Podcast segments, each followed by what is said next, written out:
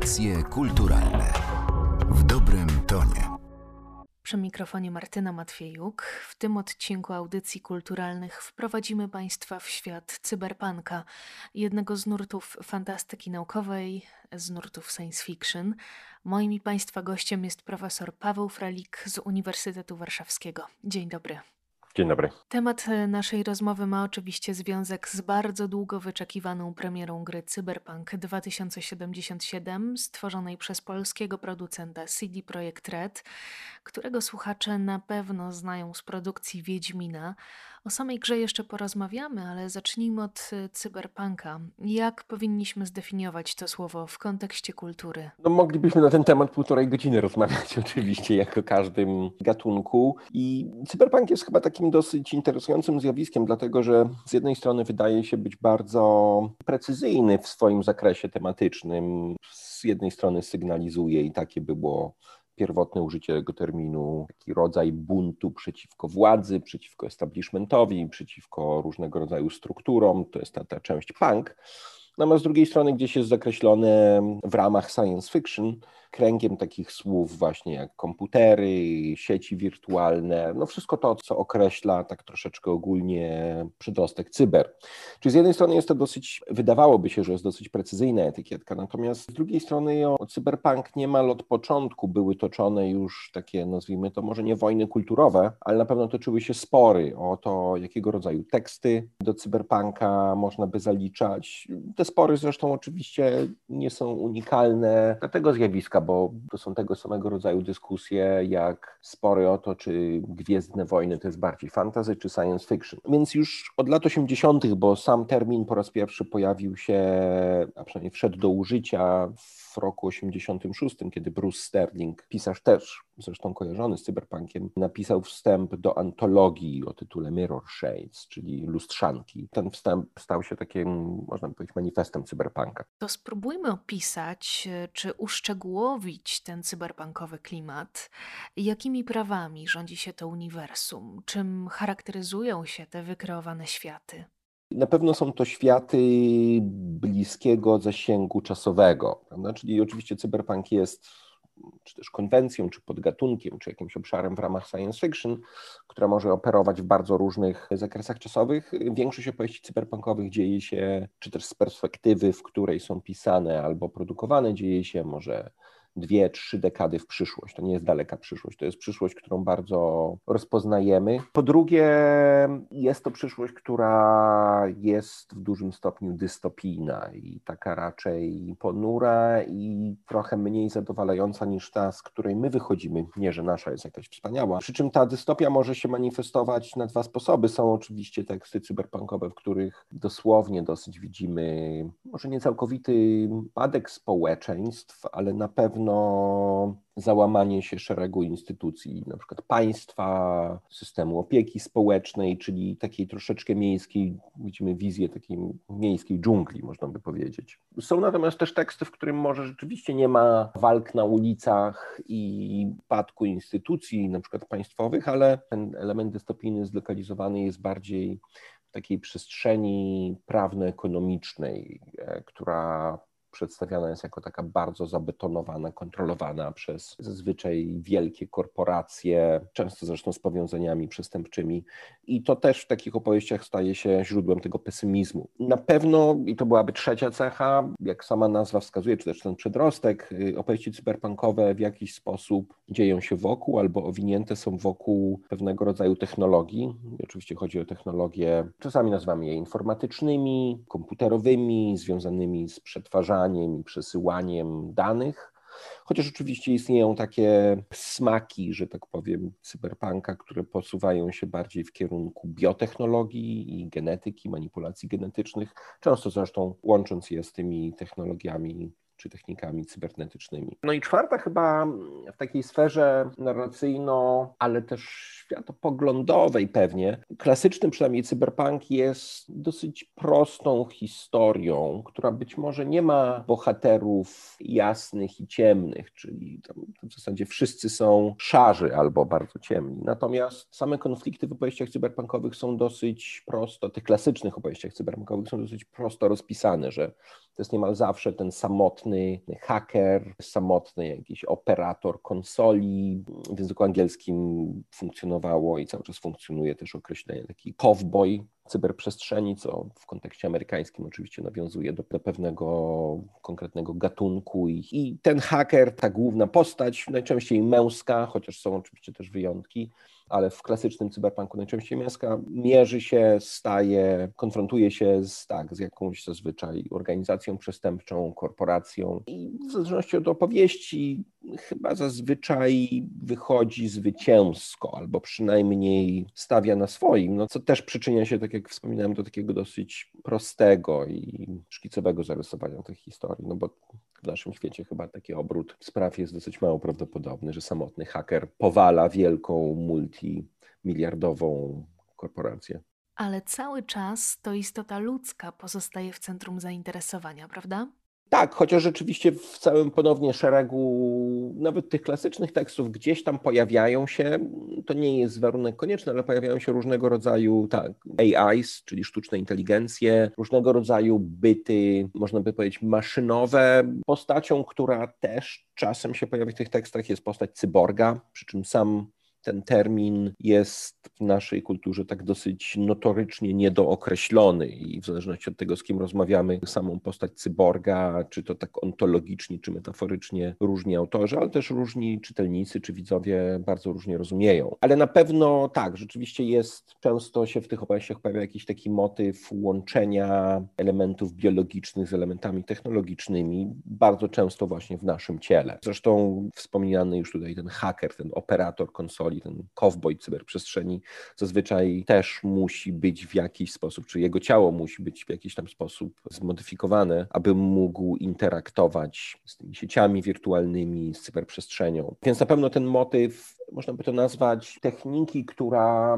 w niektórych wersjach próbuje się wyzwolić, w innych wersjach e, może nie ma takich ambicji, ale cechuje się jakąś taką dużą autonomią, też, też dosyć często powraca w tych opowieściach. To, żeby to nasze kompendium jeszcze dopełnić, to zapytam o takich czołowych przedstawicieli cyberpunka w różnych obszarach kultury, o takie najbardziej reprezentatywne tytuły.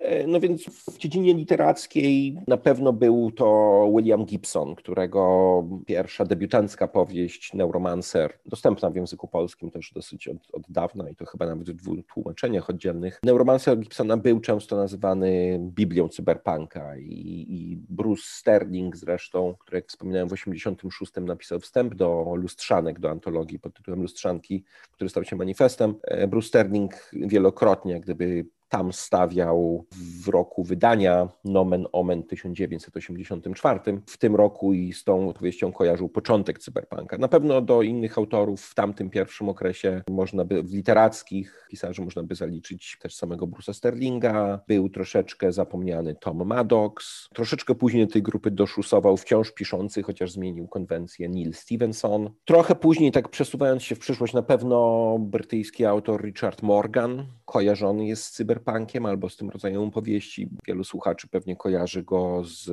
adaptacji serialowej Modyfikowany Węgiel, która powstała na podstawie powieści Morgana. Na pewno bardzo ważnym nazwiskiem w w dziedzinie gier RPG był Mike Pondsmith, który rozwinął, napisał system nazywający się Cyberpunk 2020. To wtedy z perspektywy, kiedy on powstawał, to była wciąż jeszcze, może niedaleka właśnie, ale wciąż przyszłość. W sferze filmowej bardzo wielu krytyków, ale też widzów Cyberpunka chyba ceni sobie Łowca Androidów Ridleya Scotta, chociaż sam film narracyjnie ma niewiele wspólnego z sieciami na przykład cybernetycznymi czy sztucznymi inteligencjami, ale ze względu na atmosferę, wizję miasta i taką troszeczkę nuarową atmosferę, bardzo się do niego wielu sympatyków cyberpunka przyznaje. Innym wczesnym filmem był Tron, później zresztą zrebutowany, czy też pociągnięty dalej, chyba w 2010 roku, o ile dobrze pamiętam, już, już w naszym stuleciu. Także to chyba byłyby te takie główne nazwiska. No myślę, że to jest też dobry moment, aby pochylić się nad naszą główną bohaterką. 10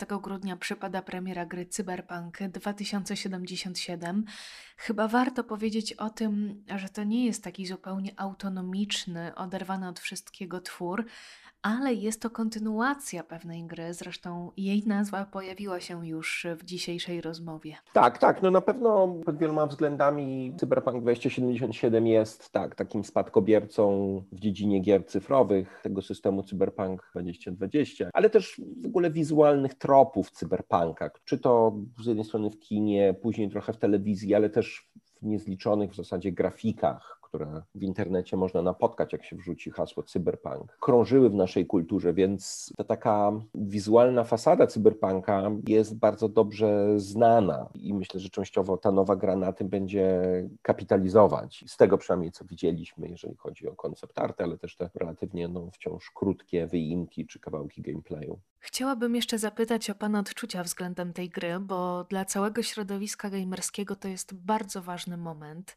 Zresztą już od kilku tygodni nagłówki nas wręcz bombardują kolejnymi doniesieniami związanymi z tym tytułem. Poza tym kilka nagród już odebranych e, jako najbardziej wyczekiwana gra, a z drugiej strony to niekończące się przekładanie daty jej premiery, które spowodowało, że zanim się ukazała, zdążyła się stać bohaterem memosfery internetowej.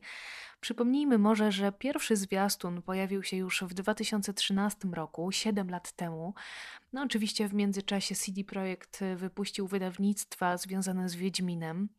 To napięcie zdaje się być ogromne, oczekiwania względem tej gry również. Czy pan także należy do grona tych, którzy przebierają nogami na myśl o tej premierze?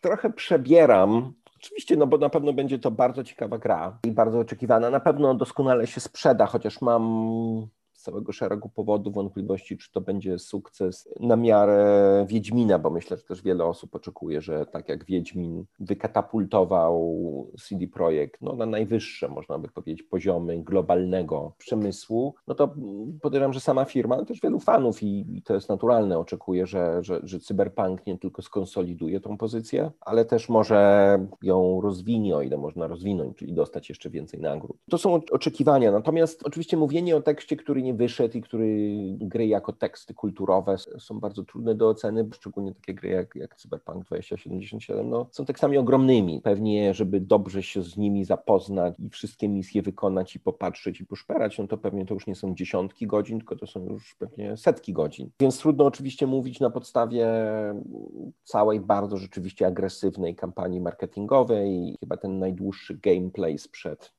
już były dwa lata. Miał co prawda koło godziny, ale od tamtej pory też można się spodziewać, że gra się bardzo zmieniła. Znaczy ja jestem raz ze względu na swój zawód troszeczkę, pomimo swoich sympatii też bardzo, jak to się mówi, gikuję na temat różnego rodzaju tekstów kultury. Ja jestem w stosunku do tej gry bardzo ostrożny i taki troszeczkę może nawet ostrożnie sceptyczny, dlatego że wydaje mi się, że z całego szeregu powodów jest to gra, która troszeczkę mimo wszystko nie utrafia w czasy i nie rezonuje szczególnie w e, obszarach kultury, które wykraczają poza bezpośredni przemysł growy, czy też fanatyków, który to jest oczywiście wielki przemysł i setki milionów fanów, ale cyberpunk jako, jako estetyka, jako pewien rodzaj historii był bardzo wyraźnie produktem lat 80., czyli produktem momentu historycznego, gdzie już pojawiał się, szczególnie w Stanach Zjednoczonych, pojawiał się wczesny internet, ten dla zwykłych konsumentów, kiedy komputery stawały się coraz bardziej popularne i dostępne, kiedy były prowadzone takie wczesne, nie były eksperymenty, ale często były to bardziej zapowiedzi niż konkretne gadżety, które obiecywały właśnie tak, łączenie się z jakimiś repozytoriami informacji. Z drugiej strony, oczywiście, tak jak zawsze, gdzieś tam cyberseks krążył po obszarach, zresztą poszukanie właśnie grafik czy nawet reklam z tamtego okresu jest dosyć zabawne, bo one z perspektywy czasu wydają się zabawne. Ale na pewno cyberpunk jako pewna metaforyczna i taka bardzo popchnięta do przodu formuła był produktem tego momentu, tej dekady, która stała u progu tego, co w tej chwili oczywiście możemy absolutnie w sposób niekwestionowany nazwać taką rewolucją cyfrową. I to jest bardzo szerokie określenie. I oczywiście on był metaforyczny, wypychał to wszystko w przyszłość, troszeczkę przesadzał w sposób taki dystopijny, ale to każda proza to robi, a proza science fiction bardzo często przynajmniej szczególnie. Natomiast wydaje mi się, że opowieści o tak, o naszym ulubionym, indywidualnym bohaterze, który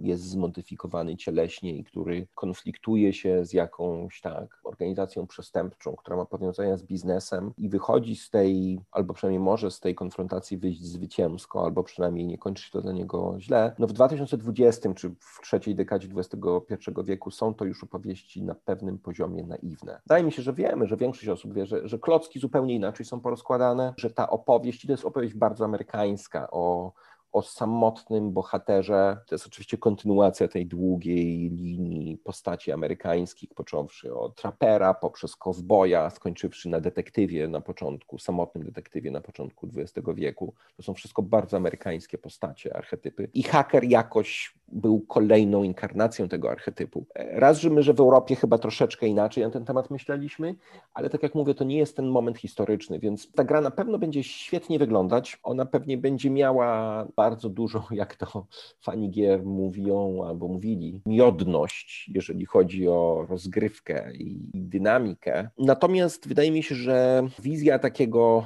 zrujnowanej Kalifornii przyszłości, w której państwo de facto prawie nie istnieje i gdzie nasz samotny bohater, którym się będziemy poruszać, będzie się mierzył z tymi wielkimi, czasami niewidocznymi w dużym stopniu organizacjami i wychodził z tego zwycięsko. No, to jest opowieść taka trochę optymistycznie to jest miękkie słowo, prawda? Można powiedzieć naiwna. Wydaje mi się, że tej rezonancji kulturowej, również dlatego, że, że w przeciągu ostatniego roku nasza wyobraźnia kulturowa została przepisana w zupełnie inny sposób, czyli owszem, technologie cyfrowe, jakieś, nie wiem, katastrofy, które zaangażowane są duże ilości danych czy informacji, one się wciąż zdarzają, ale widzimy chyba, że tak, że zagrożenia leżą gdzie indziej, czyli w tej takiej z kolei wyobraźni, nazwijmy ją biowiralnej czy biotechnologicznej. No a gdzieś za rogiem zawsze i bezustannie stoi, stoi katastrofa klimatyczna. I z tego powodu opowieści tej konwencji cyberpunkowej, one na pewno też poruszają, szczególnie w pewnym pokoleniu, taką nostalgię za latami 80., 90., bo pokolenie, które wtedy dorastało, było nastolatkami, teraz ma tak 40-50 lat, ma trochę więcej pieniędzy, więc stać ich na dobrą konsolę nowej generacji, która da najlepszą rozdzielczość. Pewnie dużo pracuje, ale też ma może jakieś obszary czasu, kiedy może sobie pograć dłużej, więc na pewno ta gra też tak uderza w nostalgiczną, taką retro strunę. Natomiast nawet kulturowo wydaje mi się, że może, to jest moja tylko i wyłącznie opinia, ale ona się opiera jakoś chyba w jakimś stopniu na tym, jak widzę, jak science fiction i różne konwencje, czy fantastyka w ogóle rezonują z naszą, z naszą kulturą i z naszym życiem, że Wiedźmin o wiele lepiej, pomimo, że był osadzony w tej tak fantastycznej fantasy krainie, która może była troszeczkę taka słowiańska, ale to było nigdzie i wszędzie, można by powiedzieć, że on przez tą swoją metaforyczność bardzo ładnie wpinał się w różnego rodzaju takie polityczne, etyczne, moralne, e, światopoglądowe spory, zagadnienia. Natomiast cyberpunk jest bardzo, ze względu na tą swoją ikonografię, jest bardzo dosłowny i w naszych czasach ta dosłowność chyba na dłuższą metę nie do końca styka, tak mówiąc kolokwialnie. Rzeczywiście ta nostalgia ostatnio jest bardzo silnym nurtem realizowanym w różnych obszarach kultury.